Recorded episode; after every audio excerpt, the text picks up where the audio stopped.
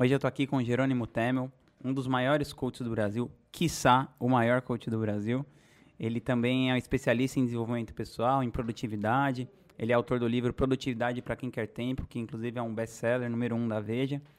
E eu queria começar perguntando pro Jerônimo assim, quando que você decidiu virar coach e qual que foi a, o motor que impulsionou, assim, qual foi o, qual foi o drive assim que te impulsionou a largar uma carreira bem sucedida como servidor público, né? Você era advogado da União. Advogado da União. Para se tornar coach e, e aqui que você acredita esse, esse crescimento tão grande assim na sua carreira. Massa. Posso agradecer o convite primeiro, antes de falar, responder isso? Vias, obrigado pelo convite, cara. É, normalmente é tradicional começar as paradas rasgando seda, né? E eu não vou rasgar seda, não. Vou só dizer o seguinte, cara, é bom estar perto de você. Eu aprendo com você. Pô, você é um dos caras mais brilhantes que eu conheço. Obrigado pelo convite. Estou aqui feliz de estar aqui para tua audiência, batendo papo Eba. contigo, beleza? Cara, vou bem direto ao assunto, né? Eu não era feliz com o que eu fazia. Eu tinha. Eu era advogado da União há uns 10 anos já. Eu passei no concurso com 26 anos e muito rápido eu descobri que não era aquilo que eu queria para minha vida, né? É a frase do Tony Robbins, né? O Tony Robbins fala que sucesso sem felicidade é fracasso. E eu era muito bem sucedido em ser fracassado, porque eu tinha tido um sucesso, uhum. eu dormia num colchonete até os 26 anos de idade, a gente, meu pai foi taxista, mãe datilógrafa, e ali eu não era feliz, aí ali era, eu era feliz no colchonete. Aí passei no concurso, saí da classe CD para classe A, segundo IBGE, da noite pro dia. Uhum. Fui morar num lugar mais legal, tive oportunidade de viagem, mas não era feliz. Então, e, e, ali eu fiquei por muito tempo. E aí, na busca, cara, para conseguir é, mudar de vida, eu fui tentando várias coisas, né? E no primeiro momento, eu comecei do caminho errado, como você fala, né? Eu comecei de fora para dentro primeiro, né? E aí não dava certo. Montei uma rádio online, joguei poker profissional, nada que não dava certo. Queria narrar jogo do Botafogo. Na, jogo do Botafogo. Essa ideia aí, porra, Não tinha, né, cara? Não tinha. Eu sou botafoguense. Quem, quem, quem ouvia além do seu pai? Não, cara. Nem meu pai. Eu tinha uma presença quase 100% da torcida. Dava 12 pessoas. não, mentira. Torcida do Botafogo. E eu sou botafoguense feliz. Mas enfim, cara. E, e, e eu lembro muito que a parte. É, eu, eu, eu, como advogado da União, eu fiz um processo, passei por um processo de coach. A ordem das coisas não vai importar muito, mas uhum. eu vou te uhum. explicar o porquê. E eu percebi que uma das, uma das coisas que a gente faz no coaching é identificar os valores das pessoas, né? E eu vi que o meu valor é contribuição. Meu valor master, número um, é contribuição. Tipo, cara, eu preciso contribuir com as pessoas. Eu não me sentia contribuindo com as pessoas sendo advogado da União. Quando eu sentei na formação de coaching, cara, eu fui lá para ser palestrante motivacional. Eu queria ser palestrante motivacional. Aí eu falei, aí eu fui fazer um currículo, né? Eu falei, cara, eu vou fazer um currículo de palestrante motivacional. Aí, eu achava que tinha currículo, né, cara? Aí eu botei lá, advogado da União, mestre em direito, dois livros de direito, não sei o que de direito. Fui fazendo a parada toda lá. Quando eu cheguei no final, pensei assim, amigo, quem que vai querer me ouvir? né? O palestrante motivação. E o nome do cara ainda é Jerônimo. Não tem como o cara ser bom, né? E aí eu falei, cara, vou fazer coaching para ter um certificado para poder dar palestra motivacional. Quando eu cheguei na frente da minha instrutora, da Márcia, eu olhei, com 30 minutos eu falei assim, caraca, achei uma profissão que me ajuda, a, eu posso ajudar as pessoas a serem melhores e você bem remunerado, era o que eu queria. Então, naquele momento, juntou tudo. Aí sim, de dentro para fora, como você fala, né? E aí eu comecei e falei assim, não, é isso que eu quero. pela identidade, Pela né? identidade, né? A partir da, do momento que, cara, quem sou eu? Eu sou um cara que gosta de contribuir. Contribuir me faz bem. E eu passei a contribuir com as pessoas através do coaching. Então, como é que eu caí no coaching? Tentando um certificado para ser palestrante motivacional. E ali eu percebi que a minha, aquilo conectou a minha identidade com que, com que iria me remunerar para eu poder largar o emprego público. E assim foi. Fiz, uma, fiz a formação, lotei minha agenda, tive fila de espera. Claro que teve todos os problemas, nem sempre foi assim. Né? E aí, uma hora eu larguei meu emprego público para viver de coaching e seguiu a história. Cara, como nem só de né, dessas coisas assim profissionais e tal, e isso vida, a vida precisa de um pouco de graça. Se você quiser, apenas se você quiser dividir essa história, que eu conheço, que eu acho muito incrível. Você falou que seu nome é Jerônimo, mas qual é o nome que seu pai queria te dar e como a sua família te chama? Pô, minhas, aí tá bom. Eu vou falar, eu vou contar pra galera aqui. Estamos ao vivo. Estamos ao vivo. quiser. Cara, meu pai é taxista, já falei. A essência dele é. Se você perguntar meu pai, quem é meu pai? Taxista. Ele foi taxista a vida toda no Rio de Janeiro, 25 anos taxista no Rio de Janeiro. E quando eu nasci, ficou decidido que se fosse menino, meu pai daria o nome, se fosse menina, minha mãe daria, menino, meu pai vai dar o nome. E meu pai, cara, ele ficou relutando que nome eu vou dar, que nome eu vou dar, que nome eu vou dar. Meu pai Depois chama... que você tinha nascido. Depois que eu tinha nascido. Já era, já estava nascido. Aí, é, meu nome do meu pai é Jerônimo, né? Ele chega um dia em casa e meu sobrenome é Temel. É, pronuncia Timmel, é um sobrenome alemão. alemão. Chega em casa um dia meu pai e vira e fala: descobriu o nome do menino. Aí o pessoal falou, qual? Porque ninguém não tinha nome até aquele momento. Qual? Ele falou, cara, o nome, sobrenome dele é alemão. Vamos botar um primeiro nome alemão. Meu pai é taxista, Volkswagen. Vamos chamar ele de Volkswagen. Amigo, o apelido ia ser Fusquinha. Não tinha como, né, cara? Ah, ia ser Volks. Volks, não, não ia, cara. Ia ser Fusquinha. O que aconteceu? Minha avó se agarrou comigo. Nem ferrando. Falou, nem ferrando, cara. Não vai levar ele de jeito nenhum. E assim foi, e aí é daquele jeito, e aí por falta de criatividade, tá bom, 30 dias sem nome. Aí, aí a sua família inteira te chamando de menino. Então, aí minha tia ligou de Porto Alegre, e falou assim: e aí, nasceu, nasceu, qual o nome? Não tem. Como não tem nome? não tem nome ainda. Então foi o seguinte: é menino ou menina? Menino. Então vamos chamar de Nino até ter nome. E aí falaram, beleza, então Nino. Aí Nino, Nino, Nino, Nino. Quando puseram o nome Jerônimo, que eu não consigo imaginar, como é que um ser humano olha para uma criança, para um bebê lindo e fala, ele tem cara de Jerônimo, não consigo imaginar um neném com cara de Jerônimo, né, cara? Aí fala, tem cara de Jerônimo. Aí botou Jerônimo. O pessoal achou melhor fazer o quê? Deixa Nino mesmo. E eu fui Nino, cara, até eu chegar na minha, no meu primeiro estágio de direito. Eu estava no estágio de direito e aí o advogado, chefe de escritório, falou assim: não dá para chamar de doutor Nino. Vamos, vamos mudar isso agora. Aí passei a chamar de Jerônimo no meu estágio de direito com 20 e poucos anos de idade. Aí só chamar um Jerônimo, você nem olhava. Você ficava, Hã? Amigo, deixa eu contar mais uma então dessa. Tava eu caminhando na praia, na beira do, da praia com a menina, eu, né, no, no Telezaga, ver se saiu alguma coisa dali. E a menina, não sei o que, Nino, eu e o fulano chamando o nome dela, Nino, Nino, Nino. A mulher virou pra mim e falou assim: seu nome não é Nino, né? Aí eu falei, não. Falou, qual é o seu nome? Eu falei, Jerônimo. Aí ela falou, não, fala sério. eu falei, porra, eu tô falando sério, porra. É, mas a vida dá voltas. Um dia ela foi minha aluna na faculdade de Direito e eu lembrei disso. Mas é assim, essa história é pra outra hora. Não, mas foi, foi, foi, essa história merecia o seu destaque na internet, é, uma coisa que eu queria te perguntar. Você é um cara muito disciplinado, assim, você consegue muitas coisas, né? Tem, um, tem resultados muito expressivos em várias áreas da sua vida. Como que geralmente é a sua rotina, as primeiras horas do seu dia? O que, que você faz aí? Massa. Eu acho que é legal, uma coisa que é legal, a vulnerabilidade é força, né, cara? Tem um livro da Brené Brown que fala... Se Coragem engano, de ser imperfeito. Coragem de ser imperfeito.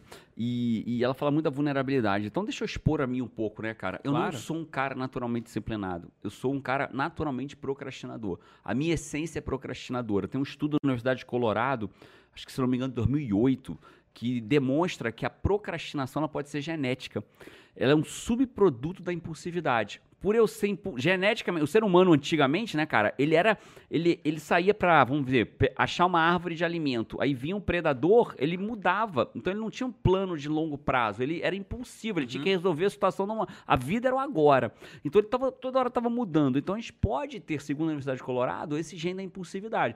Então, e se existe, eu venho com ele, amigo, porque o que eu sou de impulsivo e aí impulsividade te faz trocar de tarefa, logo procrastinar. Então eu sou um procrastinador. A minha essência não não é disciplina. Tem muita gente que nasceu com esse trem da disciplina. Eu não nasci. Então, a disciplina que eu tenho hoje, é criada, né? O que é possível ser feito. Mas voltando, para mim, cara, é muito legal a tua pergunta, Vinhas, porque você ganha, na minha visão, você ganha, e eu vejo isso com meus alunos, você ganha ou você perde o seu dia nas primeiras horas. Né? É, é, tipo, di, é, manhã bom, dia bom, manhã bosta, dia bosta. É isso aí, né? Então, e a primeira hora do dia, que, que a gente, quem fala muito disso é o, é o, livro Milagre da Manhã, né? A tua primeira hora, a hora de ouro. Nessa tua primeira hora, ela é muito relevante, cara. Então, acho que alguns cuidados você tem que ter. O primeiro cuidado que eu tenho é de jeito nenhum olhar merdas no celular logo que eu acordo. Então, vou primeiro pelo que eu não faço, né? Não fazer, olhar merda. A gente comprou até lá para casa um, um despertador é, é, tradicional para não, ter que, que para não ter que usar o celular, porque desperta no celular, você abre o celular, a primeira coisa que você faz é o quê? Já já abriu o celular para parar o, o, o, negócio, já aproveita já dá uma olhadinha no WhatsApp. Então a primeira coisa é, é essa. Aquela coisa, às vezes você desenvolve um mau hábito só porque ele é conveniente, né? É conveniente. E o teu cérebro, cara, ele vai, ele vai tornando rotinas, né? Você vai pagar uma conta no banco, você vai pagar um, pagar um almoço. Você chegou uhum. na frente do caixa, chegou a tua vez de pagar. Se, se, você guarda a tua carteira no bolso de trás como eu, você automaticamente pega a tua carteira. Quando você pega a tua carteira, automaticamente você abre ela. Abriu ela, automaticamente você pega o seu cartão e entrega para a pessoa. A pessoa encaixa na máquina sem falar nada contigo e te entrega a máquina. E você bota a senha. E aí a pessoa, te, você pega seu cartão, e bota no bolso. E a, guarda na carteira e guarda na carteira. Tudo isso você faz no automático. O teu cérebro não fica assim, peguei minha carteira, o que, que eu faço com ela agora? Meu Deus, abro ou não abro, abro ou não abro. Senão você não conseguia viver. É tudo no automático. Uhum. Então, quando você pega o teu celular, você vai rodar um programa mental. E você vai fazer diversas coisas no automático, provavelmente aquilo que você mais faz, né? E aí vem o Pareto. Se você olhar lá aquele o iPhone tem essa funcionalidade, você vê quanto tempo você ficou em cada programa, você vai ver que 80% do tempo são em três programinhas. E provavelmente quando você pega o seu celular, nada que presta. Nada que presta. Você vai passando, não vai ser, né, não vai ser lendo é, iBooks, iBooks ou Harvard Health, né, para publishing, para ver o que está acontecendo no mundo da ciência. Então é isso, cara. Então é, eu não faço isso, né? Então e o que que eu faço? O que que você faz, Jerônimo? Eu exerço, exercito a gratidão quando eu acordo, normalmente antes mesmo de sair da cama. Né? Sou grato pelo dia, pelo que está vindo pela frente, sou grato pelo que eu já tenho e, e, e, pelo que vem pela frente. Essa é a primeira coisa. Eu medito na primeira hora, né? É, assim como você se esforça para meditar, você já me disse isso publicamente. Eu também me esforço. Para mim, meditação também não é, não é uma, não é uma fluidez. Meditar. Você medita pelo Headspace? Não. Hoje em dia eu faço uma meditação não guiada. Né? Então eu medito hoje, eu, eu uso. Mas é mindfulness. Mesmo. É mindfulness. Eu, eu uso uma medita eu uso um equipamento chamado Muse. Ah, é, então é... eu vi esse lance. Pra que, que serve esse equipamento? Cara, ele, ele, ele, ele é, segundo... Muse? É, Muse. É, é, M-U-S-E. Isso, S-E ele, segundo o fabricante, ele consegue captar, ele tem uns eletrodozinhos, e ele consegue captar atividade cerebral. Então ele consegue compreender esse, o que, que é a meditação. É você cessar a tua atividade cerebral insana. É, né? Então você diminui a tua atividade e ele consegue detectar a quantidade de impulso elétrico que você tem ali no cérebro naquela hora. Hum. Então ele te dá um retorno se a tua meditação está eficiente ou não. No limite é isso. Então eu uso esse equipamento não guiado, como padrão, né? certo. Não guiado. Então, primeira hora do dia, gratidão, meditação. De quanto tempo assim a meditação? Eu, eu, eu uso 10 minutos. De, tem, tem um, alguns experimentos científicos que mostram que 10 minutos é o tempo suficiente para você já ter benefícios Pode ser que você tenha com menos? Pode, mas esse estudo, com 10 minutos, demonstrou benefícios de, de um médio prazo, você já tem benefícios. São uhum. vários, né? Desde baixar a pressão arterial até, até criação de neurogênese, até a neurogênese, criação de novos neurônios. É, é surreal a parada, né? Show. Então, meditação, gratidão, meditação e o que é o ideal, mas eu não estou fazendo agora, seria leitura de alguma coisa com integridade plena, né? Não, uhum. leitura porque eu comecei uma atividade com um personal trainer que me obriga a chegar mais cedo na academia. Então eu não estou fazendo isso. E aí eu faço atividade física. Se eu fosse falar o mundo perfeito, gratidão, meditação, leitura e atividade física. Seriam os quatro que eu diria que começa o dia com isso, que a chance de ganhar o dia vai ser incrível. Pô, show de bola. Cara, tem algum livro que você costuma dar mais de presente? Ou algum livro que você é, que você pensa assim que, putz, depois que eu li esse livro, virou várias chaves na minha vida Animal. e tal. Cara, acho que todo mundo deveria ler O Poder do Hábito. Acho que todo mundo deveria ler O Poder do Hábito. É um livro que, que você entende sobre você mesmo. Você, ah, então é por isso que eu faço isso. Todo mundo deveria ler. O Charles Duhigg, um livro amarelo, um, se eu não me engano, ele é um repórter de Nova York que fez um baita trabalho científico. O Poder do Hábito, todo mundo deveria ler. Cara, e, e, e, e tem um clássico, né, cara, que é um, é um clássico dos anos 80 que também para mim todo mundo deveria ler, que é o Tony Robbins, é o Poder Sem Limites do Tony Robbins. Ele é um livro que talvez o linguajar já não seja tão mais moderno, mas é um livro que você entende muito sobre você também, com menos embasamento científico, né? O Tony Robbins é uma leitura, é um livro grossão com menos embasamento científico. Charles Duhigg não, é, o Poder só do ciência. Hábito é só ciência. E o Tony Robbins muito pouca ciência. Mas, cara, é surreal como você, como faz sentido que ele faz e ajuda. Acho que são, esses dois livros são livros. E o que você me deu, cara, se eu fosse uma lente, se eu fosse dar um, um o que você me sugeriu, um packet de para alguém, cara, ia dar, ia dar Poder Sem Limites, Charles Duhigg e Essencialismo McGregor. É Greg McHall. Greg McHall, isso aí. Show. Então, é isso aí. Era quem eu, são três livros que eu verdadeiramente todo mundo deveria ler. E falando no, no Tony Robbins, você teve alguma influência direta assim de um cara tipo ele, ou de algum coaching?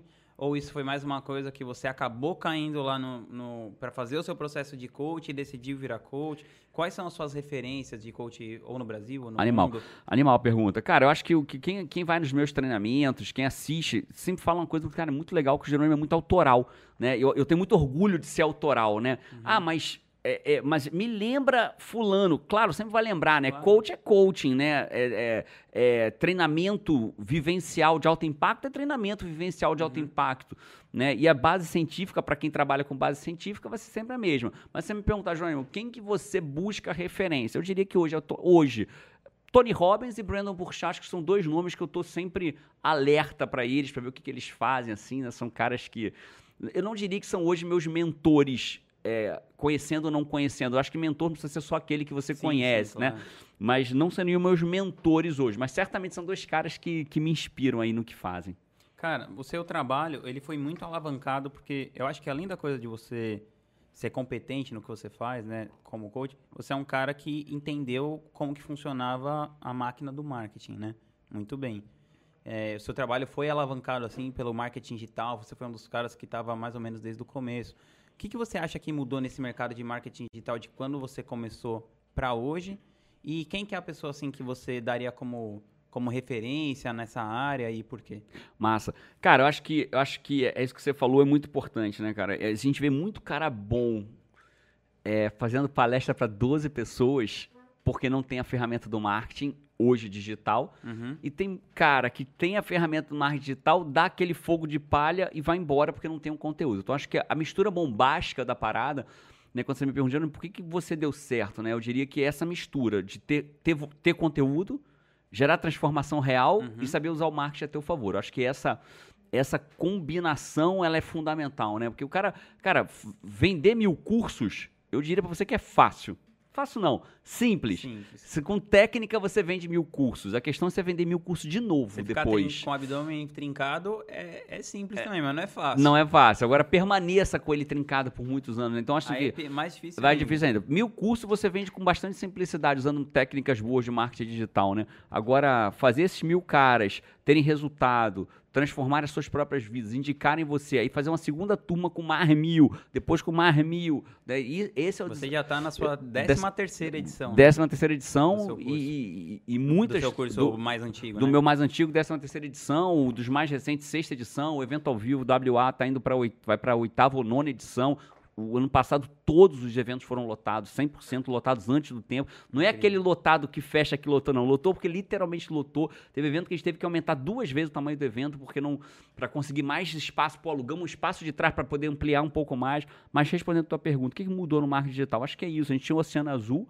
onde ninguém inexplorado o marketing digital, então qualquer coisa funcionava ali, uhum. né? Acho que qualquer coisa funcionava. Agora o mercado ficou mais exigente, né? As pessoas entendem as técnicas do marketing. Então você me perguntar o que, que mudou substancialmente, hoje as pessoas compreendem que não é, elas não se vendem só pela técnica do marketing digital. Ela quer saber, tá certo, eu estou comprando isso do marketing, mas, mas quem é você, né? Me mostra as tuas referências, quais são os resultados que você tem? Você, por exemplo, Vinhas, que é um cara é, extraordinário no que faz como estrategista do marketing digital, é, é, como as pessoas que você interfere positivamente na carreira deles, assim, eu vejo vários que já decolaram depois da sua interferência.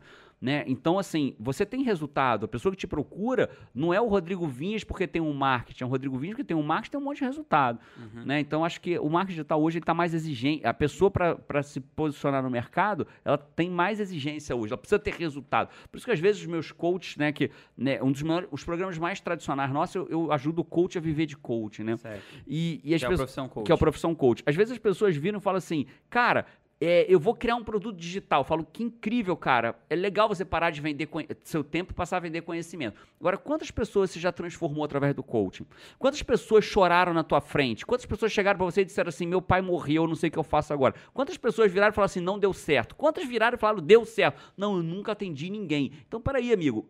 Atende primeiro Vai lá atender primeiro, deixa o cara, transforma a vida vai do cara. Batalha, vai pro né? campo de batalha. A galera quer pular o campo de batalha. É isso, entendeu, cara? O cara quer jogar a final da Copa do Mundo, da Champions, lá no Camp, camp Nou, mas não uhum. quer jogar o, o, Juve, o Júnior no campo de terra. Aí o cara chega lá, ele não sabe, cara. Ele não sabe chutar a bola, ele não sabe bater o pênalti. E aí ele quer gerar uma transformação quando ele nunca transformou ninguém. Então, eu acho assim, eu acho que é, é, faz parte da maturidade. Eu acho que o cara pular a etapa é, é, é, a história do casulo da borboleta, né, cara? Uhum. Eu tava falando outro dia com, com com, o Thiago Brunelli, ele, ele usa muito essa metáfora, né? é muito usada no mercado por várias pessoas, mas é a verdade, cara. Né? Conta a lenda que se você rasgar o casulo para facilitar a borboleta sair, ela cai no chão e morre, porque ela não, não desenvolveu a força necessária para bater a asa. Então, meu, o que acontece muitas vezes é isso. O cara que é pro marketing digital não deu certo. Por quê? Você passou pelo casulo, você, você, você vivenciou a experiência de atender uma pessoa que, que não se transformou, ou que se transformou? Quantas pessoas você atendeu no um a um? Quantas pessoas você viu no olho ali, no campo de batalha mesmo? Acho que é isso, acho que essa é a diferença, Vinhas. Pô, que legal. Porque aí quando, quando o cara te procura, ele sabe que o Vinhas Né? O Vinhas que já fez isso, né? já cuidou da carreira do Jerônimo, já cuida de pessoas hoje extremamente bem posicionadas no mercado. Tem resultado, né? tem consistência. Mas nem sempre foi assim, né? Sim, sim, claro. Às vezes você você tem esses, esses períodos. É, parece que, o, que a coisa é do dia para noite, né? E no final é uma construção de vários anos. Por exemplo, quando a gente juntou, eu juntei com, com o Gustavo para lançar o curso dele, a gente é, a gente lançou, se juntou, depois de seis meses fizemos o primeiro lançamento. Foi o primeiro lançamento que faturou 3 milhões no primeiro lançamento na época. Olha aí. E aí pareceu um sucesso do dia para noite. Mas aí eu já, eu já, eu já tinha empreendido há vários anos, feito um monte de coisa que deu errado. Já quebrou a empresa. Aprendido a, exato, aprendido a embalar um produto. O Gustavo já tinha escrito 15 livros, já tinha medido 2 milhões de exemplares. Então não é um negócio assim que do nada, né? Não é qual, tipo se fosse uma pessoa que não tivesse tido a experiência empreendendo, sim, criando estratégia, não fosse uma pessoa que tivesse uma reputação como ele, Seria impossível ter esse resultado. Sim, com certeza, cara. Agora, Jerônimo, pode acontecer? Pode, claro é, que claro. pode, claro que pode. Mas as, muitas vezes você já, a gente já viu pessoas no mercado, é não importa difícil, o nome, né? é muito mais difícil. E às vezes o cara até vence, mas chega, dá mais quatro passos e tropeça e cai, porque não tem, não tem aquela base sólida do que do, do, do antes, né? Sim, acho que a, essa, essa solidez assim faz totalmente. Acho que essa é a grande diferença hoje no mercado. Hoje no mercado não, não, não, não é mais para é, é, é, eu acho que o cara querer começar. É, a história do Romário, né? Pra quem é da época, dessa época, o Romário dizia: pô, bicho, chegou agora, já quer sentar na janela? Peraí, fica em pé no ônibus, senta no corredor, depois vai sentar na janela. O cara já quer sentar na janela. Alguns vão conseguir? Vão. Mas a, muitos vão se frustrar e não vão entender o porquê. Porque não ficou em pé, porque não sentou no corredor, porque até chegar na janela. Teve algum hábito que você adquiriu recentemente que melhorou consideravelmente a sua qualidade de vida? Cara, acho que se você me perguntar assim, Jerônimo, seu melhor, assim, o que mais mudou substancialmente, né? É, algumas pessoas acham que foi virar vegetariano. Sou vegetariano desde dezembro de 2015, mas não foi. Virar vegetariano me tirou uma raiva. Eu, eu tinha muito rompante de raiva e eu atribuo o fim dos meus rompantes de raiva, ele se conecta com o meu vegetarianismo. Tem uma explicação para isso, mas não foi esse para mim. Para mim foram dois: açúcar, hábitos novos. Eu não, não adiciono açúcar em nada meu e principalmente glúten. O glúten, no meu caso, glúten e automaticamente tirar os farináceos, né, foi o que mais me aumentou a minha performance. Você está dizendo o que mais aumentou a tua performance é, é, nos últimos cinco anos? Tirar o glúten tirar o glúten, principalmente farinhas, é, farinha de trigo processada. Isso, Pô. cara, isso pra mim foi muda game changer total. Foda. Cara, e, e como que você. Você tem algum planejamento, assim, tipo, de cinco anos pra frente? Você, você tem uma visão, assim, de muito longo prazo? Ou você vai vivendo, sei lá, por seis meses, por ano? Como que isso é na sua cabeça? Então, muito massa a tua pergunta, Vinhas. Eu acho que não tem certo, não tem errado, né? As, uhum. as pessoas, o, eh, aliás, até, tem adequado. Né? As pessoas muito falam frase assim, é, é, frase muito comum do marketing digital, é, feito melhor que perfeito. Uhum. E a pessoa fala, eu não estou opinião do feito melhor que perfeito. Eu falo, cara, para muita gente isso é incrível. Para as pessoas ficam paralisadas porque não fazem. não fazem feito melhor, ficam com medo, feito melhor que perfeito. Agora você pega um lambão e diz para ele, cara, feito é melhor que perfeito. Ele fala, não disse? Aí ele vai fazer mal feito, é, muito mal feito é melhor do que não feito. Aí, aí piora. Então não tem certo e não tem errado, né? Talvez para um cara lambão, a frase ideal para ele fosse, cara, enquanto você entregar nível B, você vai ter resultado nível B. Quer ter resultado nível A, entrega nível A. Então cada um tem uma verdade na parada, né, cara? Só dá uma traduzida para todo mundo que tá ouvindo aqui, nem todo mundo sabe. O que, que seria um cara lambão? Um cara. cara lambão é o cara. cara lambão é o cara que faz tudo de qualquer jeito, não tá nem aí, né? É, esse seria o cara. E a tua pergunta, que foi a pergunta original, eu me esqueci. Eu me perdi não, na conversa. Se você, se você tem uma visão da sua ah, vida legal, de legal. cinco anos, ou da, da sua vida, claro, do seu negócio. Claro, vão ter pessoas que vão ter sucesso caminhando passo a passo? Vão. Mas no mundo perfeito, né? Você tem o teu norte. Você não saber exatamente o ponto exato, mas o norte você precisa saber. E eu estou vivendo nesse exato momento, Visa, isso é legal, de novo sendo vulnerável, que a minha vulnerabilidade seja a força de quem está ouvindo a gente. Show. Eu, eu tive, eu tenho, tive muito claro o meu, o meu, minha rota da jornada, meu, fotografia no meu quebra-cabeça, até o momento que eu cheguei agora. E eu estou exatamente no momento de reconstruir, construir a fotografia. Uhum. A gente está aqui, né, no ambiente da fotografia do meu quebra-cabeça. Uma empresa de 50 pessoas, um andar que não cabe mais, e contando, indo para o andar de baixo, já alugado em reforma, provando, com um projeto feito em reforma, né, é, crescendo, eventos crescendo acabei de construir. E eu estou exatamente no momento da construção do meu novo quebra-cabeça. Então, você me perguntar daqui a cinco anos, não sei. Hoje eu não sei. Hoje eu estou apenas continuando construindo a fotografia do que eu já tenho. Agora, qual é o próximo? Eu estou em momentos de desenho. Entendi. Mas você se vê, é, de alguma forma, fazendo o que você está fazendo, ah, só que ah, atingindo sim. mais pessoas. Sim, sim, aumento de impacto, né? Você me perguntar, Jerônimo, né? A gente estava até falando sobre isso nos bastidores um pouquinho, né, Vinha? Você me perguntar assim, Jerônimo, qual a diferença de ter uma empresa de 50 pessoas e, e, e contando e crescendo e você ser só um só, né? Isso não é só, né? Mas você se focar em, em ser uma ideia, né? Não ter uma empresa, ser uma ideia. Para mim, a grande diferença é a quantidade de impacto que eu consigo causar. Eu tendo essa, esse exército aqui do IGT, é, a gente consegue levar esse impacto para mais pessoas, né? Então, acho que essa é a grande diferença. Isso está claro, né? É, eu tenho certeza, o meu norte eu tenho. Vou continuar impactando mais pessoas, fazendo mais coach viverem de coaching, fazendo as pessoas entenderem que coach não é a profissão dos que não deram certo, ao contrário, né? É, isso é coisa de Brasil, né? Infelizmente, né? Lá fora, coaching é ultra bem reconhecido, muitas vezes no Brasil cada vez mais é também, né? Várias multinacionais contratam coaches e tal. Então isso faz parte da minha missão. Mas especialmente fazer as pessoas acreditarem que elas são muito maiores do que elas imaginam é, é, é, é, é a minha. Isso é fato. Vamos continuar fazendo as pessoas acreditarem que elas são muito maiores do que elas imaginam para elas terem a vida que elas realmente merecem ter. Né? Isso é fato. Agora, como que eu vou fazer isso? Os próximos passos, tamanho da empresa, esse, o, o como para mim ainda falta. Cara, e assim, é, eu não sei se o quanto é, né, cada coisa que você faz, porque assim, a gente tem vários papéis na vida, né? Sempre, certo. E você é tanto o cara do palco, mas você também, como você que montou a empresa tal, sempre com a parte. Mas enfim, vocês começaram esse lance juntos e tal, mas você sempre foi o cara, a cabeça do negócio também. Não só o Jerônimo, mas o cara que cri, construiu a marca do Jerônimo, Sim. né? E como que você faz para se dividir tanto nesse lado estratégico, né, de construir a marca, quanto de atuar para que aquela marca continue existindo. Cara, aí vai vir sacada de produtividade, né? Vale, vale. Você falou, você falou no início, né? Você disse, Jerônimo, tem um livro chamado Produtividade para quem quer tempo, best-seller, foi número um da Veja, e, e lá tem uma técnica que eu chamo de DRD que o que, que é DRD, né? É descarrega no papel tudo que você tem que fazer, reúne por atividades parecidas e distribui ao longo da tua semana. Então, o que, que eu procuro fazer? Eu distribuo na semana os meus papéis. Então, por exemplo, quinta-feira é meu papel de gravação. Certo. Inclusive, nós estamos numa quinta-feira gravando esse podcast, que eu passo a quinta-feira inteira gravando.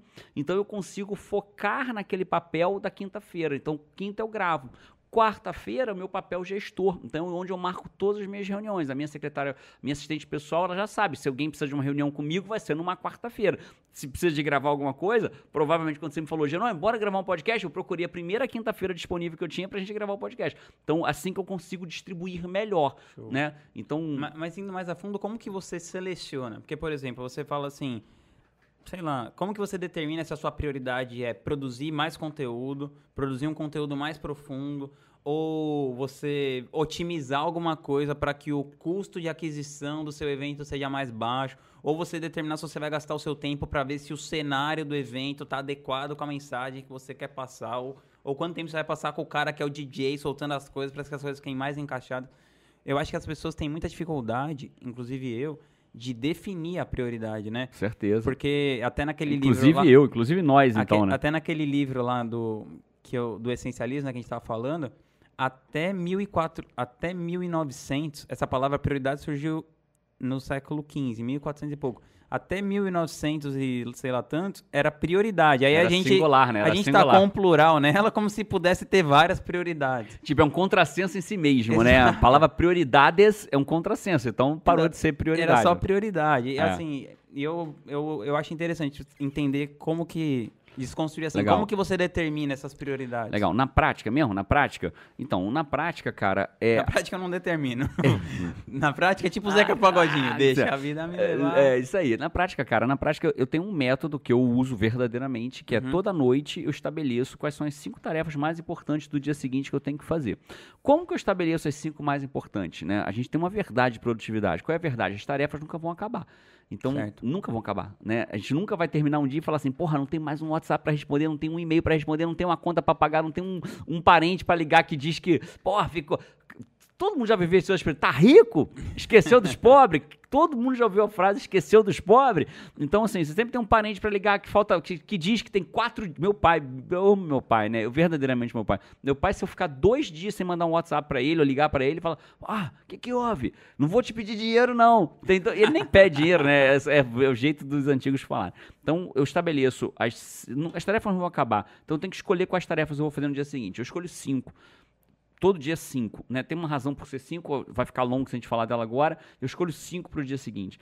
E quais são as cinco? São aquelas cinco que vão me levar mais na direção daquilo que eu quero para minha vida. Eu vou acertar? Não dá para garantir, mas o fato de eu escolher as cinco, eu inverto o jogo. Porque ao invés de eu deixar que as tarefas me escolham, eu escolho elas. Porque se eu chego na minha empresa sem saber o que eu vou fazer no dia, as tarefas pulam em cima de mim. Vou ser bombardeado. Então, quando eu digo, não, peraí, essas são as cinco tarefas que eu vou fazer amanhã. Então, eu começo. Mas, então, o critério, na verdade, é você ver se aquelas tarefas são as que vão te levar para mais perto de onde você da, quer chegar. De onde eu quero chegar, né? É, é a lógica da fotografia do quebra-cabeça, né, cara? Eu, eu acredito que a vida é como se fosse uma fotografia, é como se fosse um quebra-cabeça. Que todo dia eu enfio a mão dentro de um saco e pego uma pecinha do quebra-cabeça da minha vida. Todo dia. Vivi um dia, pego uma pecinha, vivi um dia, peguei uma pecinha, vivi um dia, pego uma pecinha. O que as pessoas fazem muitas vezes, não sei se já montou quebra-cabeça, Vinhas? Já, claro. Já montou, né? A gente começa normalmente pela beiradinha. Né? Uma vez num treinamento, o cara falou, eu começo pelo meio. Eu falei, amigo, é bom procurar um médico para ver esse negócio. Você procura um psicólogo, alguma coisa aí. Normalmente as pessoas começam pela beiradinha, que é mais fácil, tem as pecinhas. E o que acontece? Como é que a gente faz para montar um quebra-cabeça? A gente pega a tampa da fotografia do quebra-cabeça e vê a foto. O que acontece muitas vezes com a vida das pessoas é que elas não têm a fotografia do quebra-cabeça da vida dela. Não sabe qual é a foto que ela quer montar. Então ela não sabe que peça pega. Então ela peça, pega qualquer peça. E às vezes ela chega lá na frente da vida delas e elas falam assim: caramba, tô cheio de peça aqui que não monta nada. Né? Uhum. Então isso muitas vezes acontece. Quando você inverte o jogo, não, é isso que eu quero montar. E as peças que eu tenho que pegar amanhã são essas, essas, essas. Poderiam ter peças melhores? Talvez sim, mas abstrai, parceiro. Porque se você fica nessa punheta mental de essas são as cinco melhores, não se preocupa se são as cinco melhores. Pega cinco. Você só se preocupa o seguinte: isso é ou não é peça do meu quebra-cabeça? Se não é, não tenta pegar. Se é, vai em busca delas. Podem ser as mais importantes, talvez não. Mas são cinco peças a menos que você vai ter que fazer depois. Poxa, show. Cara, e você falou ah, agora há pouco da coisa que, tipo, tem, tem esse estigma, assim, que coach é a profissão do cara que não deu certo e virou coach. Porque acho que por duas coisas. Primeiro, que é uma profissão não regulamentada, né? Então qualquer Perfeito. um pode pegar e falar, ah, sou coach. A barreira de entrada é muito, muito baixa, né? Você, qualquer um pode fazer um curso de um final de semana de uma instituição de meia boca e ganhar um certificado que é coach. Então, qual que é o. Como que você acha que as pessoas que precisam Tipo assim, primeiro eu queria que você me ajudasse a responder assim. Qual é a diferença do cara que precisa de um coach pro cara que precisa de um psicólogo? Legal. Eu acho que tem uma confusão muito grande muito. nisso. E como que o cara separa o joio do trigo? Esses caras que, Excelente que pergunta. na verdade, tem as pessoas que realmente não têm emprego, sei lá o quê, e aí a pessoa fala assim, puta, fui demitido, vou virar coach, Legal. sei lá o quê. Então, eu, eu, eu gosto sempre de falar o seguinte, cara, quando alguém fala pra mim assim, cara, eu acho que coach, coach é uma merda, é pra nada. Eu falo, cara, eu respeito a opinião, mas eu prefiro ficar com a opinião de dois caras que eu conheci na internet. Um se chama Bill Gates, não sei se sabe quem é, que ele fala que todo mundo deveria ter um coach, e um cara chamado Eric Schmidt, que é ex-CEO da Google, né? E ele fala que o melhor conselho que ele teve na vida dele, em 2002, se eu não me engano, foi ter um coach. Então ele falou assim, cara, o cara chegou para mim e falou assim, na Google, falou, você tem um coach. Ele falou, mas por quê? O que eu estou falando de errado? Não, ele vai te ajudar. Né? Então, são dois caras que são referências mundiais que falam, cara, todo mundo deveria ter um coach. Né? Então, esse é o fato, esse é o primeiro ponto, né? Que a gente. Não sou eu que estou falando, todo mundo deveria. Bill Gates e Eric Schmidt falando que todo mundo deveria ter um coach. E, e, e, como que, e como que a gente começa? A diferença de coach para terapeuta, né? Muito legal essa pergunta, para psicólogo, né? Psicólogo, como padrão, ele vai lidar com o quê? Com transtornos. Ele vai ajudar você com o que, que são transtornos? Trans, de, transtorno depressivo, TAG, transtorno de ansiedade generalizada, TOC, transtorno obsessivo compulsivo, traumas de infância, né? Então, o, o psicólogo, ele é é um profissional especializado em te ajudar com transtorno. E outras coisas também, é, não é só com transtorno, uhum. né? Então, eu poderia, eu poderia até olhar para o outro lado. O coach, ele vai te ajudar com o quê? Ele vai te ajudar a ter clareza daquilo que você quer para a tua vida, através de ferramentas, técnicas, exercícios, validados, alguns validados cientificamente, são ferramentas, clareza, ajudar você a definir o seu caminho, ajudar você a caminhar com ferramentas e técnicas, né, baseado em evidência científica, pelo menos aqui no IGT, quando quem faz formação aqui vai fazer formação baseada em evidência científica. Certo. Ele vai ter consistência, porque não adianta você ter clareza, definir o caminho, começar a caminhar se não tiver consistência, até você conquistar o que você quer de forma alinhada, alinhada com seus valores, com o seu perfil comportamental, com tudo aquilo que você acredita. Isso é o que um coach faz. Ah, e o cara nesse meio do caminho está com depressão. Ótimo. Aí ele vai ter um apoio de um psicólogo, de um psiquiatra, e o coach não vai cuidar mais dele. Não vai cuidar de depressão, não vai cuidar de ansiedade generalizada, não vai cuidar de toque, não vai cuidar de. Porque essa de... barreira, ela é meio. Essa linha é meio tênue, né? E às vezes também é isso, a pessoa, sei lá, o cara tá trabalhando como coach, ele precisa atender e ele acaba pegando umas pessoas assim. Então, né? aí, aí é, o, é o dark side da parada, né? Vai ter psicólogo que invade a área do psiquiatra, vai ter psiquiatra Sim. que invade a área do psicólogo, vai ter coach que invade a área, a área, do coach, tem psicólogo que invade a área do coach sem conhecer até. Porque assim, o fato dele ser psicólogo não, não faz. habilita com... ele para ser coach. Não habilita ele para ser coach. Habilita ele, talvez, a entender mais de comportamento do que um coach. Óbvio, o cara estudou Sim. cinco anos, seis anos, fez pós-graduação. O outro coach coach ali, se ele estudou numa escola séria, estudou 100, 120 horas, né? Então não dá para comparar em termos de, de, de, de, conhecimento de comportamento humano. Mas o fato do cara ter mais conhecimento de comportamento humano não faz ele ser um coach melhor, porque coach é uma outra, é uma outra base científica, é um outro lado. Então o que o coach faz é usar ferramentas. Mas não é excludente uma coisa da outra. Não, é, é, nossa, toda turma nossa tem mais, tem 5, 10, 15 alunos que são psicólogos. Cada turma nossa tem vários psicólogos que estão aprendendo coach para ou agregar ou agregar dentro do, do, do, tratamento terapêutico técnicas que ela possa usar, ou virando coach porque entendeu que o, o coach era uma metodologia que ela precisa preferir usar. Então essa é a primeira grande diferença. Como que eu diferencio um coach do charlatão? Porque vai ter. Exato. Vai ter o médico charlatão, vai ter o advogado charlatão, vai ter o vai ter o Mas, mas o, o, médico charlatão no mínimo o cara é médico, né? É, não, sim, no, no mínimo, mínimo, o cara se isso, formou. Mas, mas, vai ter o médico merda, sim, vai ter a barreira de entrada é mais complexa pro cara ser médico, cara né? Tem, sei lá, tá o 7. É, no mínimo ele falou, mas pode ser um merda, o cara pode estar tá fazendo sim, merda claro. em tudo que é lugar. Mas o coach, cara, para mim é resultado. É o que a gente tá falando no começo. Que resultado seus coaches têm? Né? Você vai procurando contratar um coach. Que resultado o cara tem? Jerônimo, que instituição ele se formou? É posso falar com toda a transparência? Eu, sou uma, eu podia falar, ah, é, vê se ele se formou no IGT, mas isso não é íntegro eu falar isso. Né? O que é íntegro eu falar o seguinte: quais são os resultados que esse cara.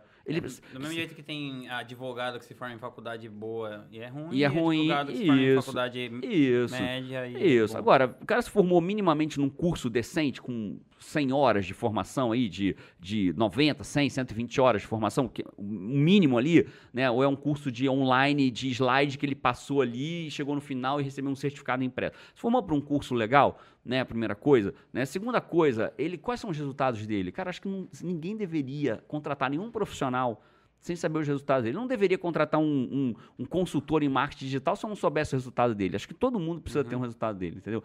A gente pode até bater um papo numa outra hora assim, mas Jerônimo, eu que não tenho resultado. Como que eu construo os meus resultados? Né? Eu, eu, ensino isso aos meus alunos, né? Uhum. Como que eles constroem os resultados. A gente pode bater um papo outra hora sobre isso.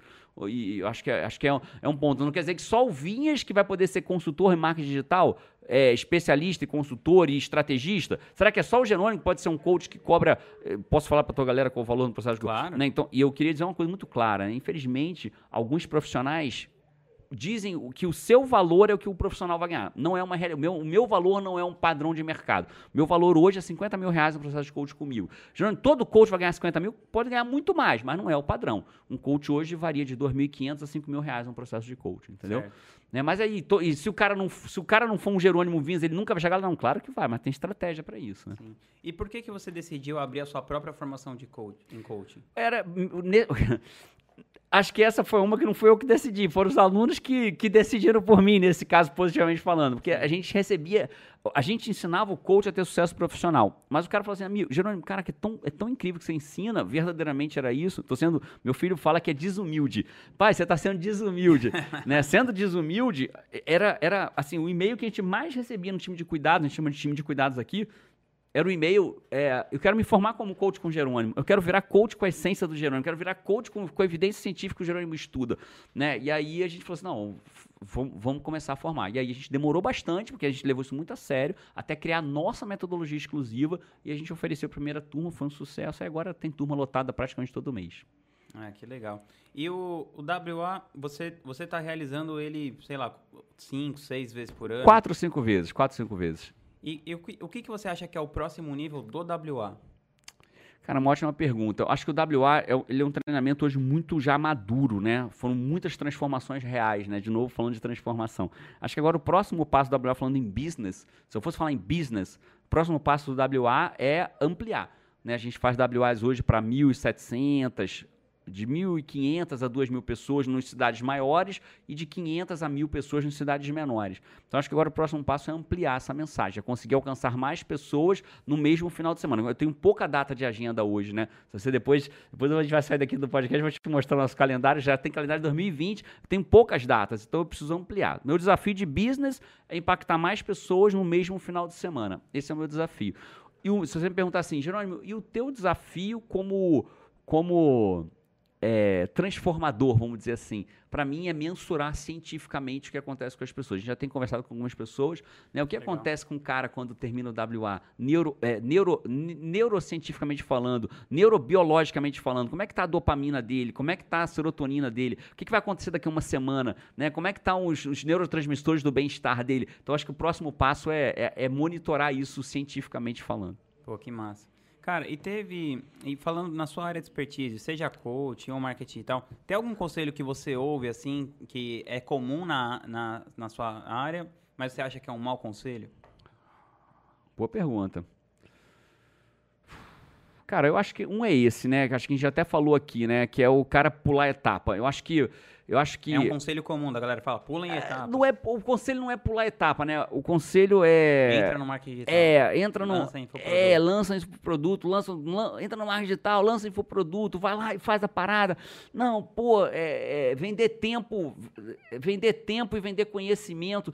Eu tenho a sensação, eu posso estar verdadeiramente errado. Eu acho que os melhores, os caras que hoje faturam milhões vendendo conhecimento, venderam tempo em algum momento da sua vida, entendeu? Uhum. Eu acho que o vender o tempo, ele faz parte do processo processo. Da... Você vendeu tempo, eu vendi tempo. Eu vendo até hoje. É, você vende até hoje. Só que hoje é, é, é, é o investimento maior no tempo do vinho. Todos nós investimos tempo, vendemos o nosso tempo. Então, acho que essa ideia de nunca venda seu tempo, só venda seu conhecimento, é, acaba iludindo a pessoa ao ponto de falar assim: não, jamais vou trabalhar para alguém, jamais vou é, é, jamais vou. Acho que isso é um ponto negativo. Outro ponto negativo que eu acho que é um conselho é, é que a gente tem que cuidar é que achar que todo mundo que é, que é seletista é um merda.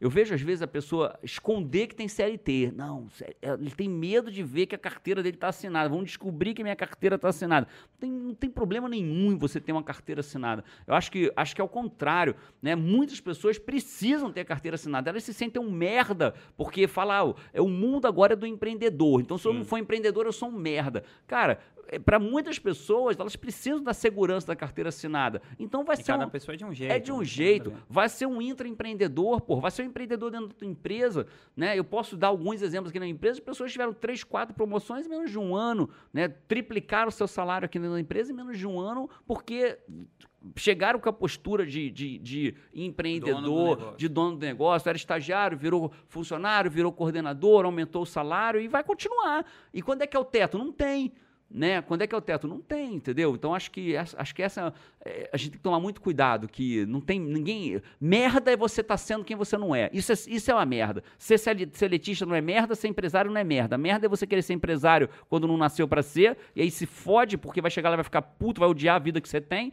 ou o contrário, nasceu para ser empresário e tá lá como seletista porque não tem coragem. Qualquer um dos isso é uma merda. Então acho que esses são dois conselhos que eu de verdade eu pensaria muito antes. Eu olharia para dentro de mim e, e olharia com calma. E, cara, lembrando aqui do WA, o WA é um, é um treinamento de três dias. Tem alguma coisa específica, assim, que acontece em cada dia?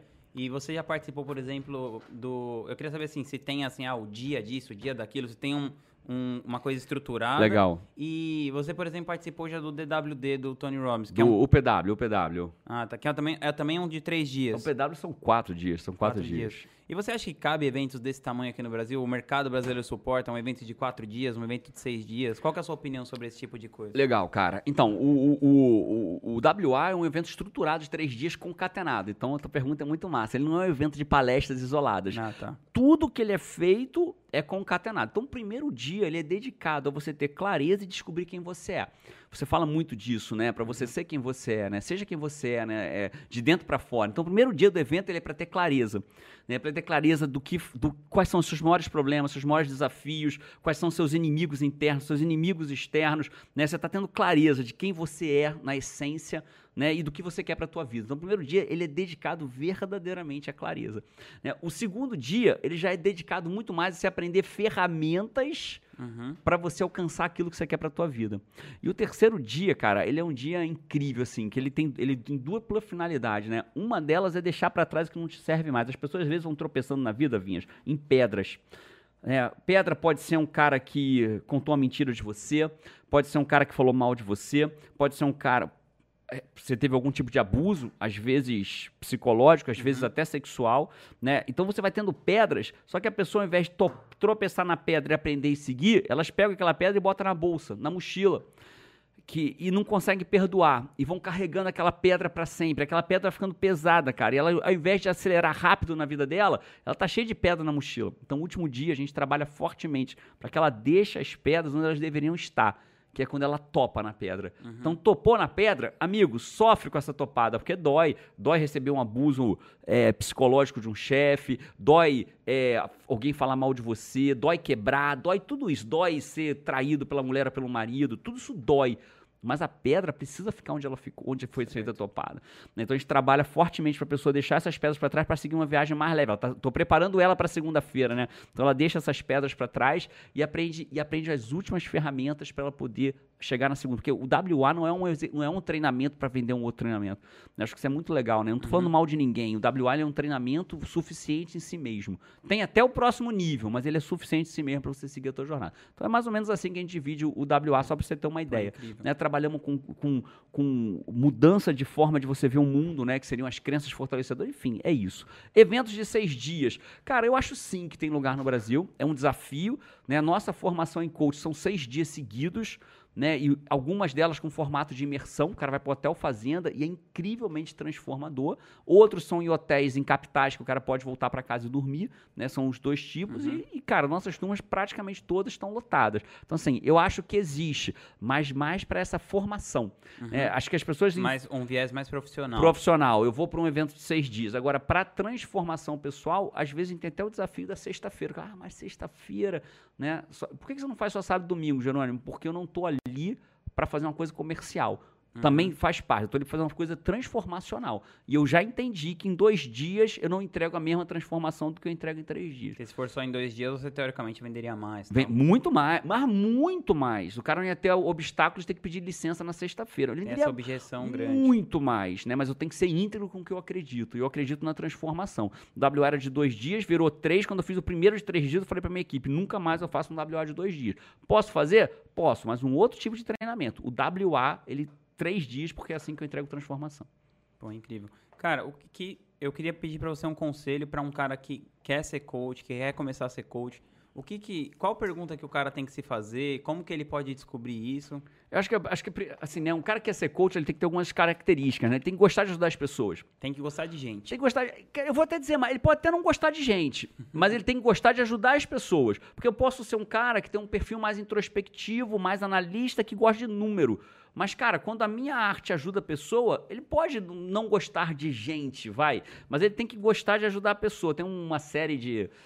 Não sei se é Netflix, acho que não, acho que é Google Play. É The Good Doctor. Não sei se você conhece essa série. É, é, é bem legal. O cara é um autista.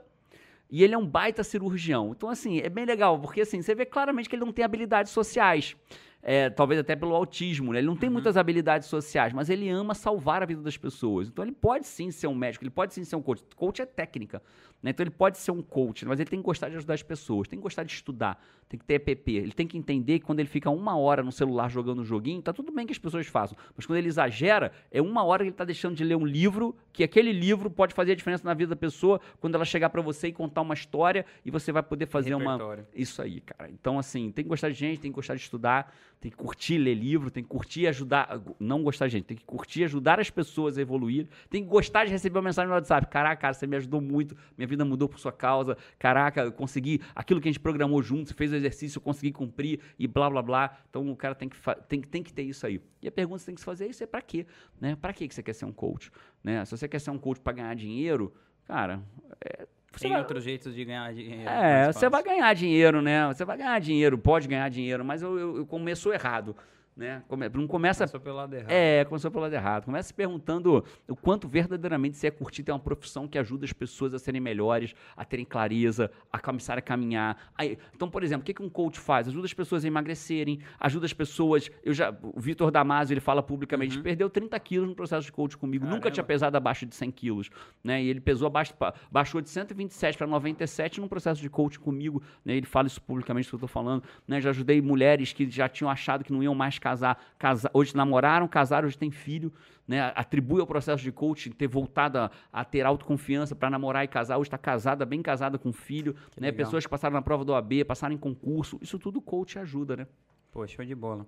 Cara, então me fala aí onde que, onde que as pessoas te acham, qual, qual é, quais são suas redes sociais e ah, tal. Ah, cara, é, di, di, dizem que o Facebook tá seguindo a linha do Orkut, né? Dizem, né? Não, que um dia a gente vai acordar lá e, e vai estar tá aqui já, morreu. morreu. Aqui já, não sei se isso é verdade, né? É, não sei qual é a tua opinião. É, eu também acho muito difícil, né? O Marcos Quer dizer, talvez um dia, né? Mas é. não no futuro próximo. Cara, eu acho que a galera podia, acho que quem quer buscar conteúdo com mais solidez, vai pro YouTube né? Joga lá Jerônimo Temer, já vai achar meu canal no YouTube. E você tá fazendo live lá direto? Cara, eu tô fazendo. Aí, vamos lá, eu tô fazendo live direto no Instagram. Então, no quem quer conteúdo mais robusto, assim, estruturado, tal, vai no. Tem muito vídeo lá no canal. Muito, muito, muito. E, e quem quer ter uma relação mais próxima, Vai no Insta, Jerônimo Temel também, vai achar fácil lá, né? Com o nome desse, Jerônimo Temel. Só vai ter você. Eu e o Volkswagen, só eu e a Volkswagen. Pô, show de bola. Cara, obrigado por ter cedido o seu espaço, a sua equipe para gravar, por ter aceitado o meu convite no podcast. Espero que você volte logo aí. Vinhas, eu que agradeço. Foi incrível estar aqui contigo, amigo. Tomara que você me convide de novo para a gente falar de mais coisas aqui. Um abraço. Valeu. Valeu. Vamos.